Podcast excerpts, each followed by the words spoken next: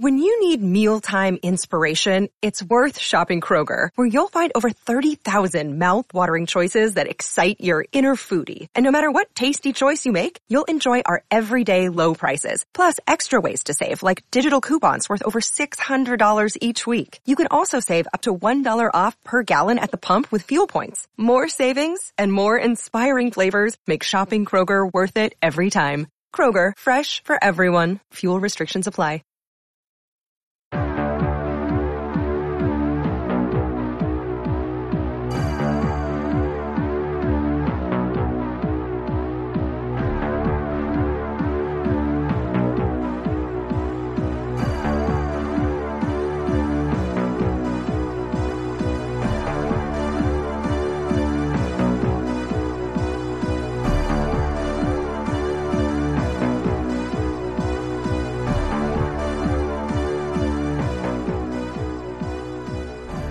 Welcome to Crawl Space. I'm Tim here today in the Crawl Space Wormtown Studios with Lance. What's up, Lance? How's it going? It feels good to be here once again in Wormtown, nestled nicely in our Crawl Space studio, our safe place. uh, yeah, and today we have a great conversation with a really interesting woman, Francey Hakes, and we met her a couple years ago at CrimeCon 2017 in Indianapolis when she actually introduced us uh, for our panel. And so that was pretty cool. We, she happened to see us when we were probably at our most nervous. And uh, so we kind of bonded a little bit there, but we finally have her on. And she does some really interesting work. And this, this interview is uh, really disturbing. Like, like some of the facts are really disturbing. Yeah, we wanted to have her on because of her work uh, dealing with child exploitation and preventative measures and intervention. She is a very big advocate for uh, protecting children. And we didn't really maybe naively so we didn't know how, how deep that goes as far as the uh, the how bad people can be. Yeah, and I think we kind of touch on it in the uh, interview, and, and it's kind of just something that is easy to not face head on. It's it's just a really disturbing topic and she does touch upon that a little bit, just how uncomfortable that topic is, and that's why there's a, a significant lack in funding and you know just public awareness for it. And but that's exactly why an interview like this and the work that she does is so important. So it is important to uh, listen to this and forward it out, retweet it, tell your friends to listen to it too, because it is pretty crazy. Lance, did you know that the three percent of adult men have pedophile tendencies? I don't even want to think about that. I was home after this interview and my girlfriend and I looked at the population of Boston where we live, and then we looked at uh, the cross section of males, and then we did the math on three percent of that, and it's basically you walk down the street to get on the, the subway and you're probably going to walk by five or six. Please listen to this and uh, ingest the information that she's giving you and take it seriously and share with a friend because some of this information can actually help you or your family. And definitely listen to her because francey's no joke.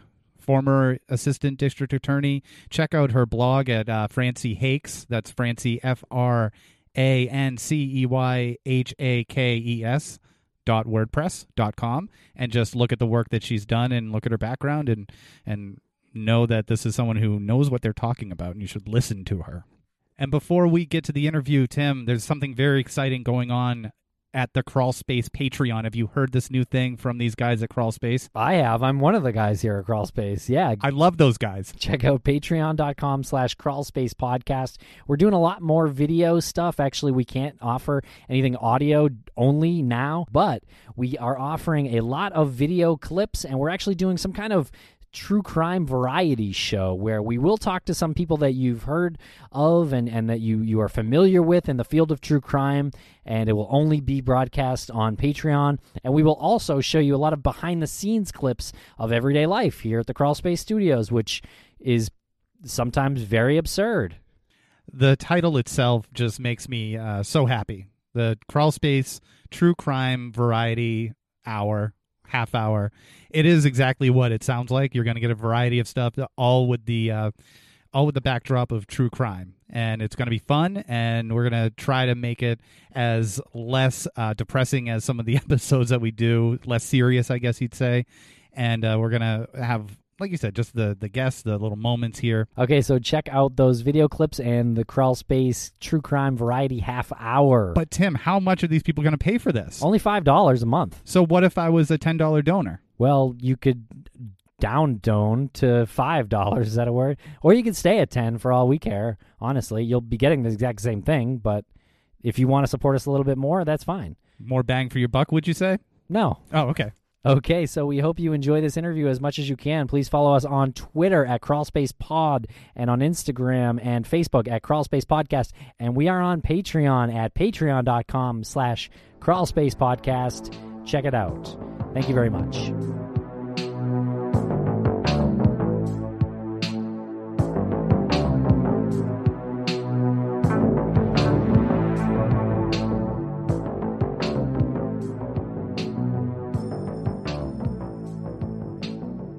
Welcome to Crawl Space. Francey Hakes, how are you today, Francey? I'm good, thanks, guys. How are you? We are doing very well. Thank you so much for coming on the show. We have very fond memories of you from CrimeCon, uh, the early days when we were in Indy. You uh, you provided us with some some advice before we went out on stage. We were particularly nervous, a bit overcome with anxiety, and you said, uh, "Don't worry, guys. You are the experts," and set our mind at ease. So, formally, thank you for that. Oh, my pleasure. It's uh, you guys did such a great job, and the first crime con was great. The second crime con was great, and hopefully the third one in New Orleans next year is going to be even better. I'm sure it will be. Are you definitely going in uh, next year? We are. The production company that I consult with, XG Productions, is going to be hosting again. So, Oh, yeah, we'll be there. So, what do you do with XG? Um, well, because I'm a former state and federal prosecutor, and XG is, you know, XG men, uh, so all government kind of three letter type agencies, we develop, write, and produce crime content for unscripted and scripted and features. It's uh, it's kind of a second or third career for me. It's not somewhere I ever saw myself, but it's been really interesting.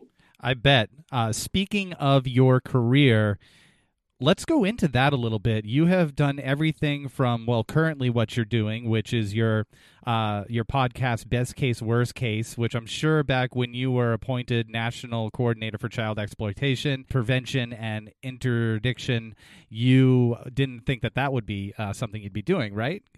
No, I mean, well, back then I don't. I certainly had never even heard of podcasting, and I never expected that I would do a podcast. But let's be honest, as a prosecutor, I can talk. right. So, uh, take us back to the early days. What what started you in your uh, your pursuit to bring justice to the world? Well, you know, people laugh, but I- I've wanted to be a prosecutor since I was five years old, watching um, Perry Mason reruns with my dad, and I always wanted to be Hamilton Berger, who was the prosecutor character who lost. I'm pretty sure in all the seasons Perry Mason ran, I think I remember reading that he actually won one case. He lost every case to Perry Mason because all of Perry Mason's clients were miraculously innocent. But he portrayed prosecutors. eh, I'm sure it was the first prosecutor I'd ever seen portrayed anywhere, and he portrayed them as such honorable, ethical people seeking justice. And I think it just sparked something in me. So I wanted to be a prosecutor my my entire life, really. That's great. What a great memory. I picture a, a young uh, Francey sitting in front of the TV, just rooting for prosecutor Berger and saying, "This time you'll get him. This time you'll get him." I did. I always did. And the poor, because of course I was way too young to understand. The conceit of the show was that Perry always had innocent clients. And so I was always convinced the person sitting in the box was guilty. what an incredible impression that left on you and you and probably other people television back then you have perry mason and back then you were thinking everyone everyone must be innocent because perry mason just you know is telling me this Well, that's right. And it wasn't until college that I really started to kind of focus on what kind of prosecutor I wanted to be. I, I read a terrible story in, I think it was the Atlanta Journal Constitution. I'm from Georgia, and I was at the University of Georgia at the time. And I was reading a story about a very young girl. I think she was maybe three or four who had been uh, brutally raped by a stranger, an adult.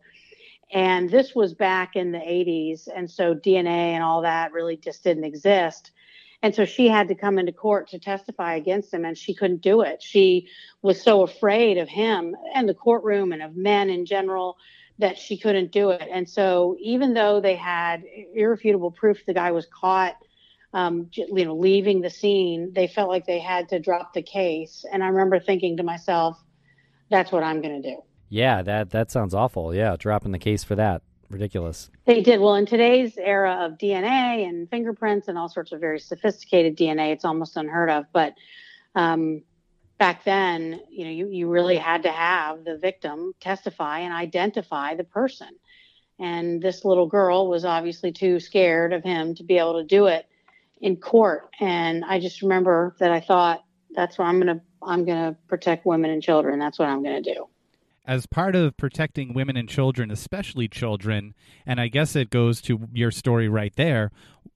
How how does a society get to the root cause of child abuse and child crimes like that?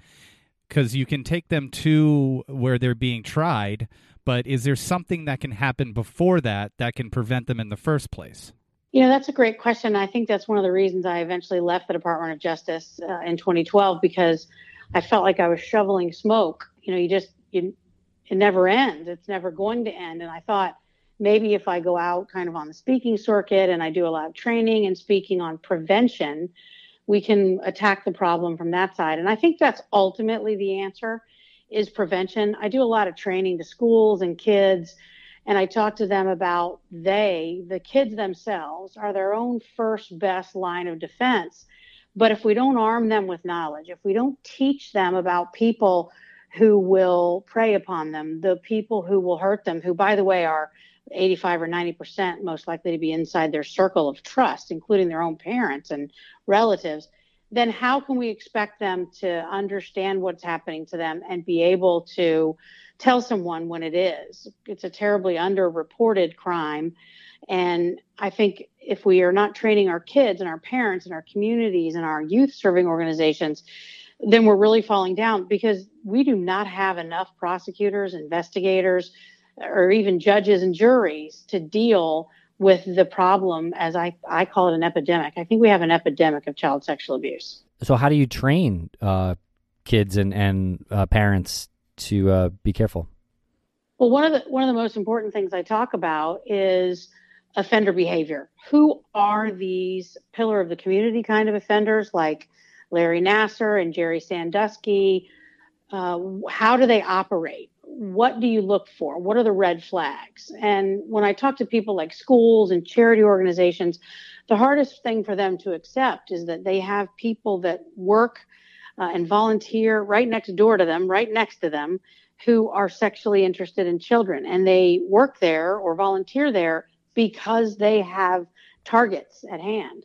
And so it's the hardest thing for them to accept that people they know that seem normal, that they even socialize with or even love, can be sexually interested in children. And that's the first barrier that we have to break down. And that is what does a predator look like? Uh, you know, they look like all of us. Oh, you mean they they don't look like they don't have like long beards and they're they're like toothless and like really long fingernails. That's right. They are not the people that are sitting on the uh, park bench in the uh, playground in a dark overcoat, you know, with the word predator stamped in their forehead. It's not what they. That's who they are. What are some of the warning flags that you educate to parents and to children uh, when they think they might be encountering someone like this? Well, one of the common things is that these uh, sort of pillar of the community or offenders use a technique that's known as grooming. So I think a common misconception, I try to dispel a lot of myths when I speak, and a common misconception is that your child is at risk from stranger danger. Your child is at risk from being, you know, snatched on the way home from school or church or wherever they're walking home or riding their bikes home from, at risk to be snatched by you know, a stranger and assaulted. And while that happens, it's incredibly rare.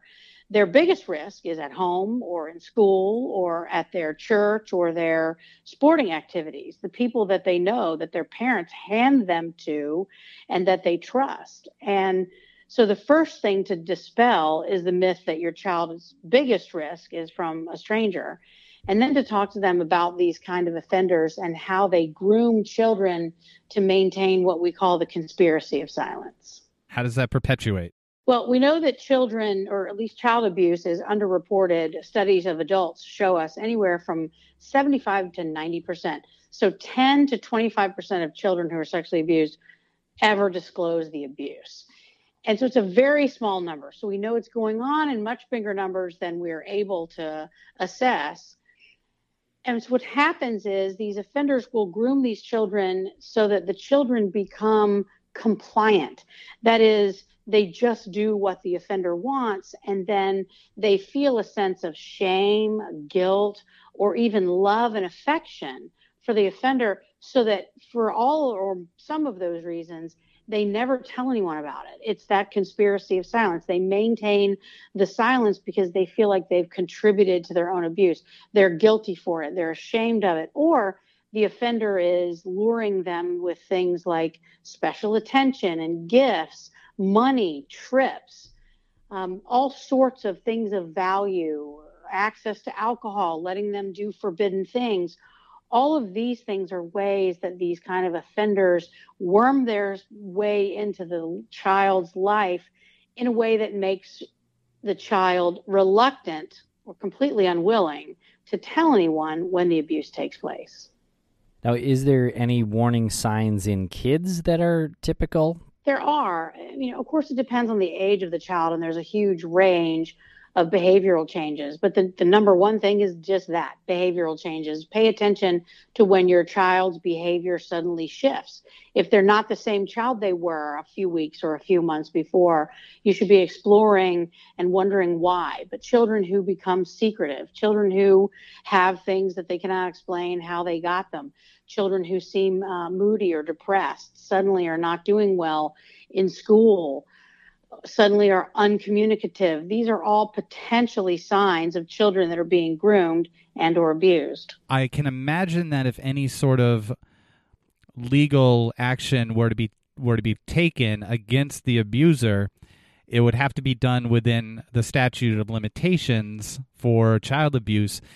Can you give us some insight on how long the statute of limitations is for child abuse and how just that waiting period affects the overall trial of somebody who is being uh, prosecuted for this? Yeah, great question. So, some state, every state in the country has a different statute of limitations for sex offenses. Some of them are for sex offenses, regardless of whether the victim's a child or adult. Some of them are for sex offended uh, sex offenses just about children. Some states have no statute of limitations on crimes against children, and that's because, of course, children, generally speaking, do not tell authorities or are not responsible for telling authorities when they've been abused. They tell an adult, and they can't do anything about whether the adult actually tells authorities. Statutes of limitations are in place, of course, because of our sense of fundamental fairness and due process. We always said as prosecutors that cases do not get better with age people's memories don't improve with time. They get worse, and evidence is lost. And alibi evidence, if it ever existed, is impossible to obtain. So, because of the sense of due process and fundamental fairness in this country, we instituted statutes of limitations. But because of the unique uh, crime and effects with children who, when they are victims, in, in many states, those statutes we have decided as a public policy that the, the life and the mental health and well-being of children outweigh those due process interests of offenders. And so it's a really complicated issue and it, it, like i said it differs from state to state. Some states have very short statutes limitations. Some of them have tied them to the age of the child. So once a child is 18 then a statute starts to run sometimes it's five years sometimes it's seven uh, sometimes it's tied to was there ever a report to law enforcement or child protective services? If there was, regardless of the age of the child, the statute starts to run. So it's actually very complicated and different in every state. Yeah, totally understand that uh, it's a slippery slope because you don't want a rash of people being falsely accused, but at the same time, how many how many kids are falsely accusing adults? and I mean, it has it does it it should come from somewhere. A kid just doesn't make that up.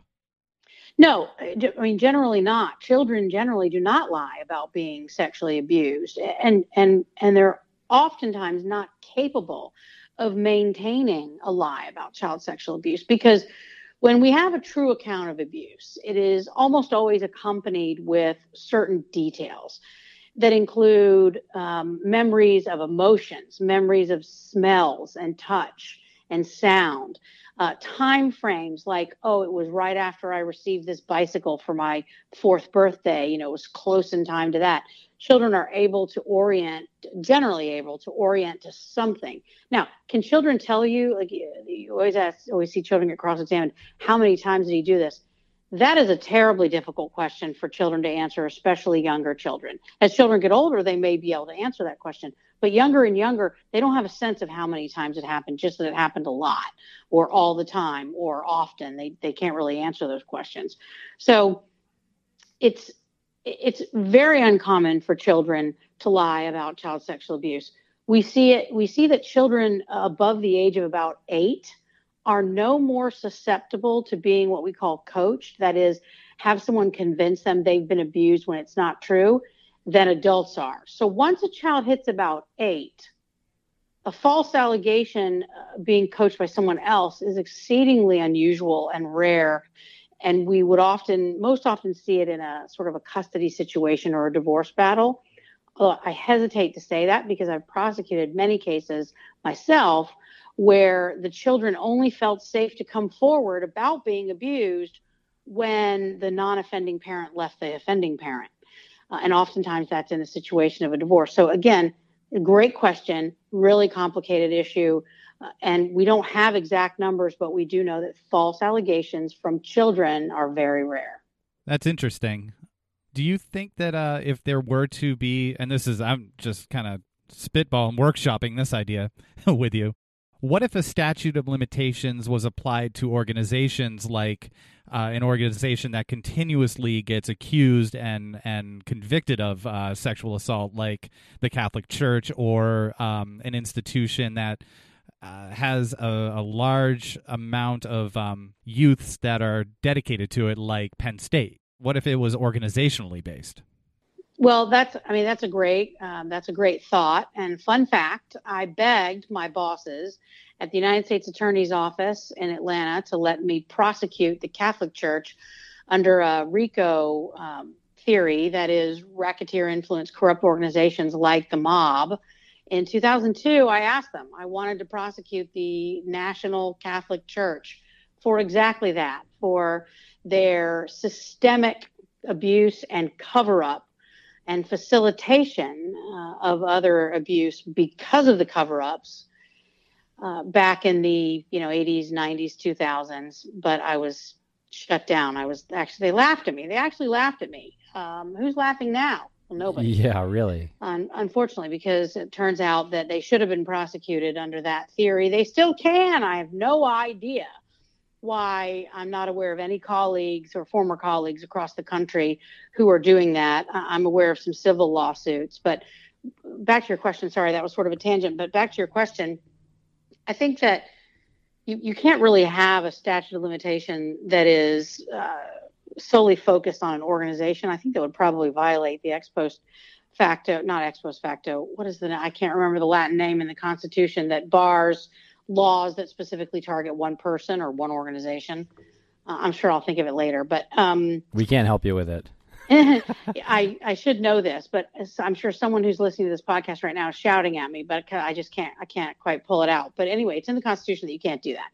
So we couldn't do that, but it's an interesting thought uh, with respect to civil law. And you you you and your listeners might be interested to know that the Catholic Church is one of the biggest opponents of changing statutes of limitations for prosecuting and for civilly suing over child sexual abuse. They have armies oh of lawyers who lobby state legislatures every time a proposed change to a statute of limitations comes up. And the public is generally unaware of that. Catholics, I think, in particular, are unaware that their donations are going to pay lawyers to fight extending statutes of limitations under which some of their priests or their the dioceses themselves could either get prosecuted or sued.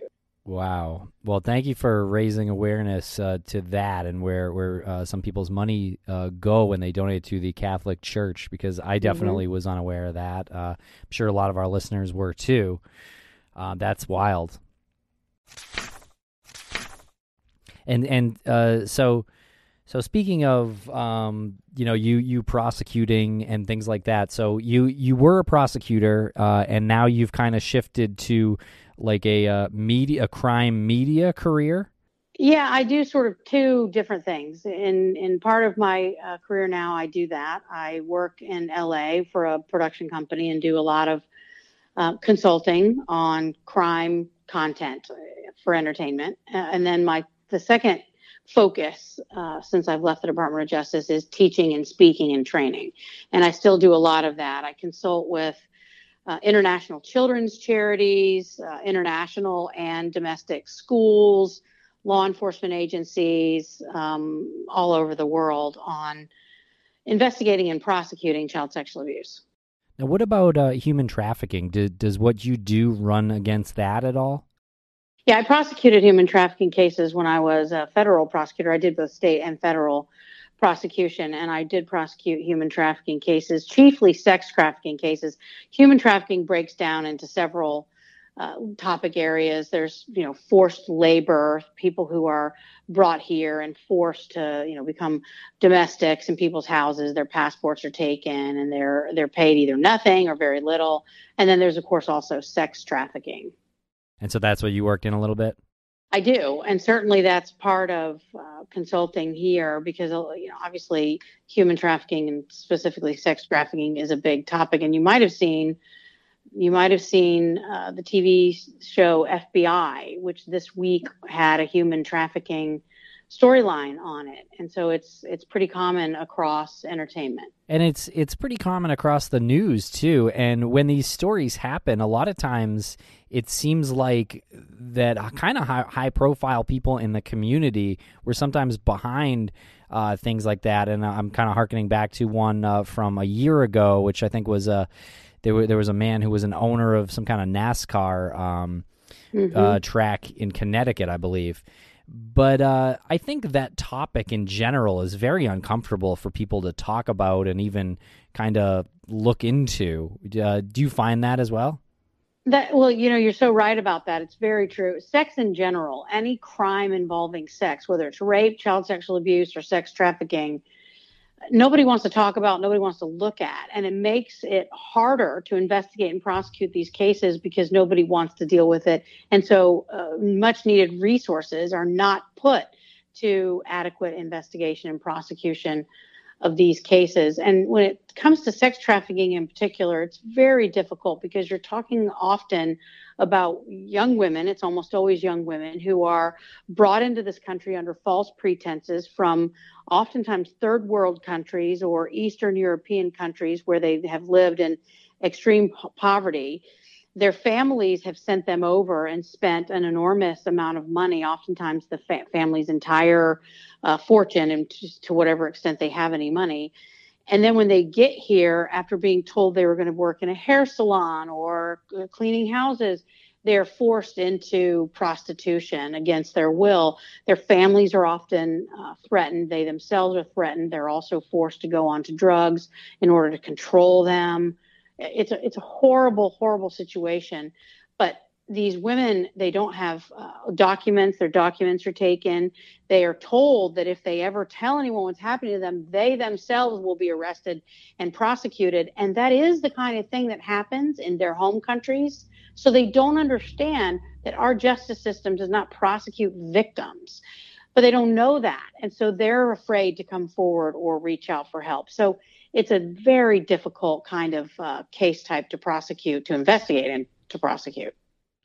Do you have enough funding for something like that to to do sting operations? Is there, or is it just like too overwhelming and and too short staffed? No, I mean there's some certainly some pockets. I mean the federal government is much better funded, but although I still say underfunded, but much better funded than the individual state and local authorities are, and they do sting operations. They do uh, these cross country sweeps with federal, state, and local officials where they pose as those who are young girls or pimps who are pimping out young girls online chiefly because that doesn't take nearly as much uh, resource as uh, an actual physical sting operation would. So there are certainly pockets that do sting operations, but we know that there are far more crimes out there being committed than are ever being uncovered. So, what ages are susceptible or most susceptible to uh, sex trafficking? Well, I think it probably depends on your definition of sex trafficking. I mean, when we've done studies, the government has done studies with adult prostitutes, and some 75 to 80 percent of them say that they entered into prostitution as a minor. So they were under the age of 18 when they began prostituting. And so someone, you know, that's not something they did on their own. Someone else was there, uh, either uh, coercing them to do it, forcing them to do it, or encouraging them to do it. And those pimps are really good at uh, appealing to children. And specifically, girls are most at risk to be trafficked in the country domestically when they're somewhere around the ages of 14 to 16. And a lot of criminal organizations like gangs have turned to pimping young girls because it's easier and it's more profitable than selling drugs. Because if you think about it, you sell a rock of crack cocaine and that rock is gone. You have to get more from someone in order to sell it. But if you sell a young girl, you can do it repeatedly. And these young girls can earn for these horrific traffickers as much as a thousand dollars a night one girl now as as parents uh, what, what can people watch out for if they have uh, children around that age well the children that are most commonly uh, susceptible to being trafficked sex trafficked that is forcibly uh, put into prostitution are the children who are runaways or uh, inside the juvenile justice system already because they're troubled kids. Girls, especially who have been victimized by sexual abuse at home, are far more vulnerable and susceptible to being trafficked by sophisticated pimps. Um, and these are often children who have, you know, home lives that are far, far from ideal when it comes to children who are, you know, lured online or victimized, it's all those other things that I talked about specifically with those behavioral changes or um, receiving special attention from adults. But when it comes to trafficking, it's a much tougher issue because it's often children who are starting off from the this is a troubled child standpoint. And so I think they're at much higher risk of being victimized. Am I just misinformed, or maybe I'm you know only seeing what I uh, what I want to see, but I feel like I see a lot of people going to jail and and whether it's you know minimum security or medium security for things like uh, white collar crimes or or marijuana or something like that. And I feel like they go to jail a lot faster than the guy who molests uh, his his niece or uh, someone who was convicted or someone who's put on trial for sex trafficking. Is that just something that I'm seeing because I I feel like I I like want to see it, or is that an actual fact? No, I mean it's a it's an interesting question, an interesting uh, notation about the criminal justice system. I think you're absolutely right because it's a lot easier and a lot more black and white to prosecute someone for fraud. You know, you've got a paper trail, literally, you've got financial records, tax documents, those kind of things for white collar cases that make it easy for a jury to, and a judge to understand what's happened and who's been victimized. When it comes to child sexual abuse, though, and very specifically also when it comes to things like child pornography, which is the abuse of a child captured in photo or video form, you have that instinct to look away. You've got a different kind of offender. Generally speaking, they, they tend to be white, uh, white collar. They tend to be white.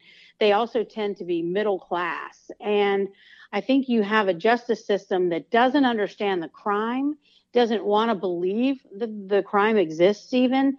And so you end up getting punishment that doesn't fit the crime. And here's a great example. I'm sure everyone's heard of the original Carlos Danger himself, Anthony Weiner. Yes. Anthony Weiner was prosecuted by federal authorities. He was, it's commonly reported in the media that he was, quote, sexting with a teenager, which somehow doesn't sound so bad. What he was actually doing is violating federal law that's called enticing a child. So he was enticing a child to engage in ex- illicit sexual conduct. Specifically, he was asking that child who was 15 years old to sexually perform for him and send him images. For that crime of enticing, he should have gotten a mandatory minimum of 10 years in prison. And we're just hearing this week that he's about to get out after spending some time, I think 21 months or some ridiculously short time in prison, because the federal prosecutors in New York charged him with obscenity, which is a maximum of five years in prison. So they pulled their biggest punch. Now, why did they do that? I don't know because they had it literally in black and white on his different devices that he was doing this. They had the actual child, they had the text between them, they had the sexually explicit images. Why didn't they prosecute him for that higher level offense? I don't, I mean, I don't know. I can't really, I can't, I certainly can't answer that. I can't put myself in their shoes, except to say it is part of what I see and have seen since the 90s as a pattern of minimizing crimes against children for reasons I simply cannot understand or explain.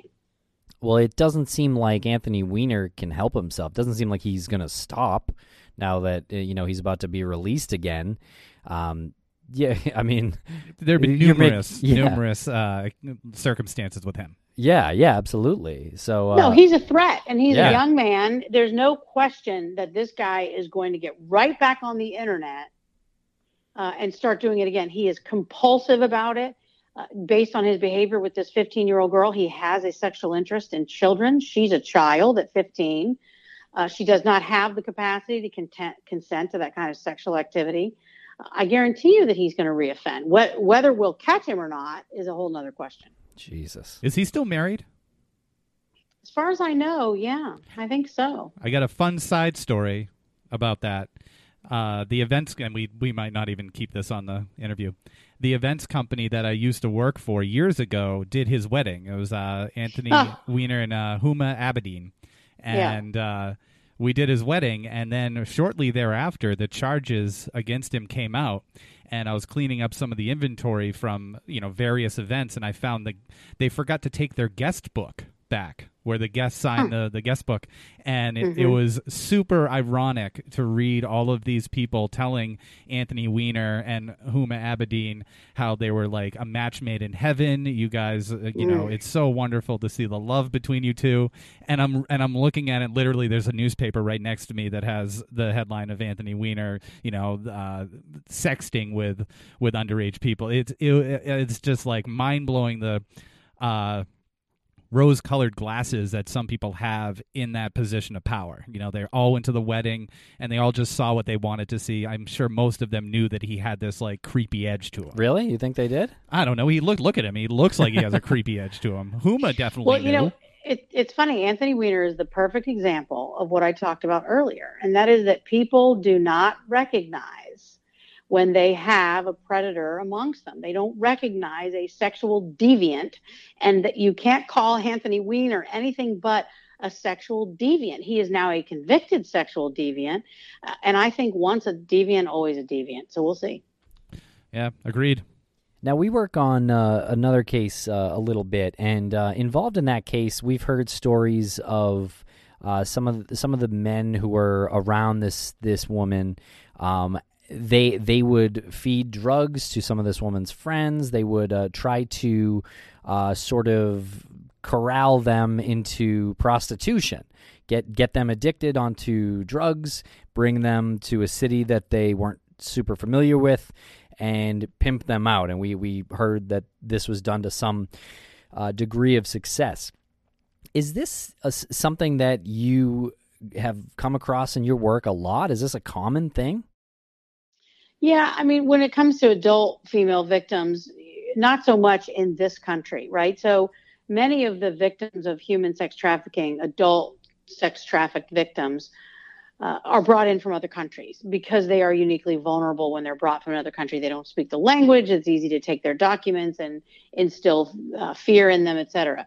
But when it comes to adult women in this country, I don't think it's nearly as common. And I'm not saying that violent pimp behavior isn't common. It is. That's often how pimps control the women that they pimp out is through violence. But the women oftentimes are lured in. I always tell people that pimps are master manipulators. They lure these adult women into their organizations, if you can call it that, by at first telling them that they're going to be their girlfriend, right? So, oh, well, you don't have anywhere to live, or you need a roof over your head, or you need clothes, or you need food. I'll provide that for you. I'm going to be your boyfriend. Yes, I'm a pimp, but you don't ever have to prostitute. You're special. You're my girl. And so they draw them in that way, and they spend some period of time pretending that they care about them and being their boyfriend as the woman slowly gets drawn into the world, as the pimp provides more and more for her, whether that's drugs, whether that's shelter, whether that's clothes and food. And then eventually one day the pimp comes to them and says, uh, you know, I, you can't free ride anymore. We're hurting for money. All the other girls are working. Uh, you know, you're just going to have to work just this once. And they almost all tell the same story and they all agree to prostitute just that once and after that, then the pimp controls them with drugs or violence uh, in order to keep them doing it. But it's it's a it's a not a unique theme that the way that the pimps draw on these adult women. So I've certainly heard many stories about pimps drawing in adult women in a variety of ways, and getting them hooked on drugs is certainly one of them I've heard of. Getting back to children, uh, from children pornography to abuse, is there anything that is a, a statistic that can show, and probably not, but have you ever heard of anything that's a some sort of a statistic that can show the amount of children who are abused or used in child pornography who then go on to become perpetrators themselves because they weren't uh, treated or they repressed it or there just wasn't any, you know, the, the abuse continued and they just became more and more angry? Yeah, so that's one of the myths that I like to bust wherever I speak. Um, studies show us that children who are victims of child sexual abuse are no more likely to become offenders than the general population is likely to become offenders. So it it does not increase in any way their risk to be offenders if they are victimized. And I think that's an important message to get to victims because one of the things that they're told in the media because there are so many offenders out there who claim to have been abused you know the good old abuse excuse that i think children and survivors one of the reasons they don't feel like they can come forward is because they themselves are afraid that they're going to be labeled a soon to be offender themselves. And so the, i think it's one of the barriers to reporting that we have to do everything we can to dispel now that's really interesting because we talk about people like Ted Bundy and uh, Jeffrey Dahmer, who both have said that they had a relatively normal upbringing and they didn't there was no abuse. And every time i either either whether it's uh you know for our shows or if i'm just having a conversation with somebody about it most people say no there's got to be something there because someone just can't be that without there being some sort of cause. So you're right there is this overwhelming conception that there had to have been some sort of horrible abuse in the past in order for this to happen. Well, I think that's easier for people to understand, right? I mean, I right. especially when it comes to violent predators, serial killers, and and and ch- child rapists, for example. I think it's easier for us as humans to find a reason. What is the reason? There has to be a reason. They can't just be sexually attracted to children or worse. They can't just be evil. You know, I'm southern. I'm I'm very well able to talk about good and evil, and I can't tell you how many times I use the word evil in closing arguments to define someone who is sexually abusing children and sexually attracted to children. And I think it's just true that people are born bad, some people. Uh, some people uh, doctor social scientists tell us that about 3% of the adult male population are pedophiles, that is, people with a recurrent and persistent sexual interest in children under the age of 12. And how many of them offend against children, we don't we don't know. We don't know how many children are offended against every year. I can tell you that at child advocacy centers across this country, about 300,000 children are seen for services for being victimized when there's an allegation of child sexual abuse. if you extrapolate that with uh, math, which I can't do. Um, we we never and, promised anyone math here. no, thank God. I, I, I never do math. But if you do some math and you extrapolate the numbers 300,000 and then you assume that at its you know high end that's 10% of or low end that's 10% of kids reporting that's millions of children who are being abused every year. So the numbers are massive. The numbers of offenders who are going uncaught are are massive. And i think it's overall a scary subject. But i think the point is that people want to find a rational reason why someone is sexually interested in children and there is not one. There just isn't Sure, and and science can do research all they want. You know, I it'd be interesting if a reason was ever found, and fully support that. But for the time being, what you said is completely accurate. People want to find a reason, and I know you just said that you use the word evil a lot, but I kind of feel like the word evil is is is sort of a, a, grasping at straws type word because it's the most extreme word that you know that you can say and someone immediately knows what that means. There's no misconstruing the word evil. Well, it is. And my podcasting partner on Best Case, Worst Case, Jim Clemente, former FBI profiler, he doesn't like me to use words like evil and predator. Um, he has a good point. I I'd like to disagree with him because it's fun, but I, I, you know, he has a point in that evil and predator do create in people's minds an image that is often wrong. Uh, it is not that guy sitting on the park bench, you know, with the overcoat on. It's your neighbor and your husband and your father and you know your soccer coach. All those people are the ones who are preying on kids and who do have that evil uh, tendency. But I I think Jim has a small point. Don't tell him I said this that it does it, can create an image in people's minds that makes them overlook the true threat. But you could also counter with that and say, hey, if you have someone on trial and they look like Anthony Weiner, who you know is in a suit and tie and looks you know looks like he just graduated from from Princeton, Mm-hmm. and you and he's convicted and he's convicted and and that predator word was used or that evil moniker was given to him that that could be your counter argument because then you're saying I'm putting this pretty face or Ted Bundy for example putting that yes. pretty face with that word and eventually it's got to it's it has to uh it has to come together with people but he does kind of have a point as well yeah Exactly. Although I'm always right, so don't don't tell him he has a point. Having so, a point doesn't mean you're wrong. Yeah. Was speaking of of you always being right. Wait, did did I hear this correctly? You said three percent of adult males are pedophiles. That's right, and pedophilia what? is is a diagnosis that is defined by the persistent, recurrent sexual interest in children under the age of 12 yes. Francey my, my skin just crawled off my body and out of the crawl space studio. It's disturbing to look at.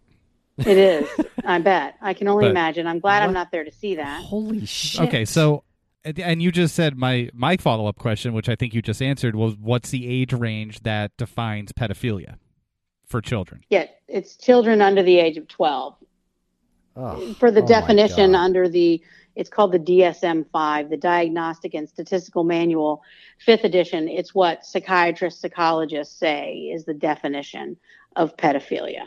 How wow. many of those men act upon this?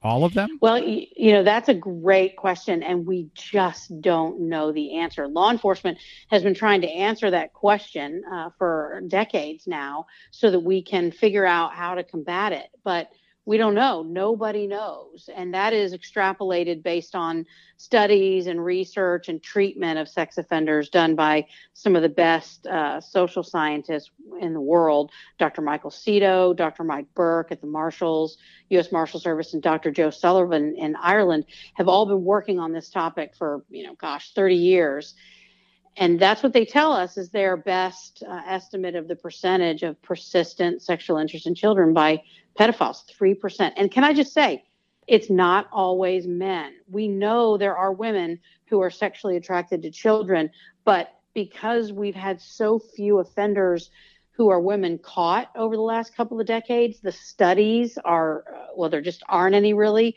We do not understand women offenders nearly as well as we understand male offenders. Jesus. Um, okay, so us here at the Crawl Space Studios, we're not uh, Ashton Kutcher or Shaquille O'Neal, but uh, but is there anything we can do to kind of combat this aside from what we're doing right now, which is try to raise awareness for this stuff? Yeah, you know, raising awareness is fantastic, and I certainly appreciate the opportunity to talk about it. I think also one of the things that people don't realize is how difficult it is for children to go through the court process to make an allegation. There's some uh, figure out there of a study done where of the allegations that are reported, you know, of that 10 to 25%, only about 3% of those ever end up in a conviction. Only, I, I can't remember, it's 20% of them ever end up in an actual investigation. A smaller percentage end up in arrest, and only about 3% end up in an actual conviction. Children have a very difficult time going through the court system because they're children, they're not adults. And so around the country are heroes doing work that almost no one knows about. And those are the personnel working at child advocacy centers. These CACs, they're the ones who interview and treat children who have made an allegation of child sexual abuse day in and day out for very low pay. Children who are taken out of their home when there's an allegation made, they're sent to the advocacy center to wait for some kind of a foster situation or, or, somewhere that they are able to stay while the allegations are investigated. And so these children need a lot of things. They need uh, clothes, they need food, they need a friendly environment and to be interviewed, child sized chairs and tables, recording equipment for the professionals who are doing those interviews all of these things are being done by child advocacy centers who are all you all run as nonprofits and all of whom are desperate for volunteers and for funds. So the best thing i can do is to recommend that people find out from your local district attorney's office who the child advocacy center is in your jurisdiction and donate your time donate your money bake cookies bring by bottles of water or little um, care bags that children might need if they're suddenly taken out of their home, teddy bears and pillows and blankets. The child advocacy centers are the unsung heroes of the court system and they need help. And I think that's a, a great way that every person can help. There's a national organization called the National Children's Alliance. And the National Children's Alliance, which you can find their website online, the National Children's Alliance uh, certifies all of the children's advocacy centers around the country. There are hundreds of them doing work. In the state I'm uh, from, Georgia, we have the uh, Child Advocacy Centers of Georgia, cacga.org, that you can go to. And I, I, I certainly encourage people to do that and to donate to cacga.org or to the National Children's Alliance or to any child advocacy center in your state. But you can go to the National Children's Alliance, call them, ask them where there's an advocacy center in your state that you might be able to donate to. This is probably about as dark as a topic as you can get when you're discussing true crime and uh, getting your voice out there and, and making it a part of your life pretty much 100% of the day that you're awake. How do you find the light in all of this darkness? I feel like um, it's incredibly difficult to investigate and prosecute and sit on a jury, by the way, for crimes against children. Uh, it's something that you never get used to. It's something that um, is always hard. It always weighs on your soul. I have seen millions of images of children being sexually abused. Uh, I can't forget any of them. Um, you know, you, you, have to just try to put them in a pocket of your brain and close the door and hope that uh, you don't have to open it. And I think it chips away a little bit at your soul. I feel like I'm a little weighed down with that darkness. And so you have to find whatever for you makes you feel better. I think for the professionals working in it, sometimes it's gallows humor, never making fun of the children, but being able to maybe make fun of the offenders or sort of peripheral things or each other so that there's a lighter atmosphere, having someone to talk to generally about it uh, and share that trauma sometimes uh, helps. But ultimately, I think understanding and supporting the people in your community or in your life who are working in the space of crimes against children and just telling them, you know, you got their back and if they ever need to talk, you're there. Uh, you can't imagine how uh, nice that would be for them.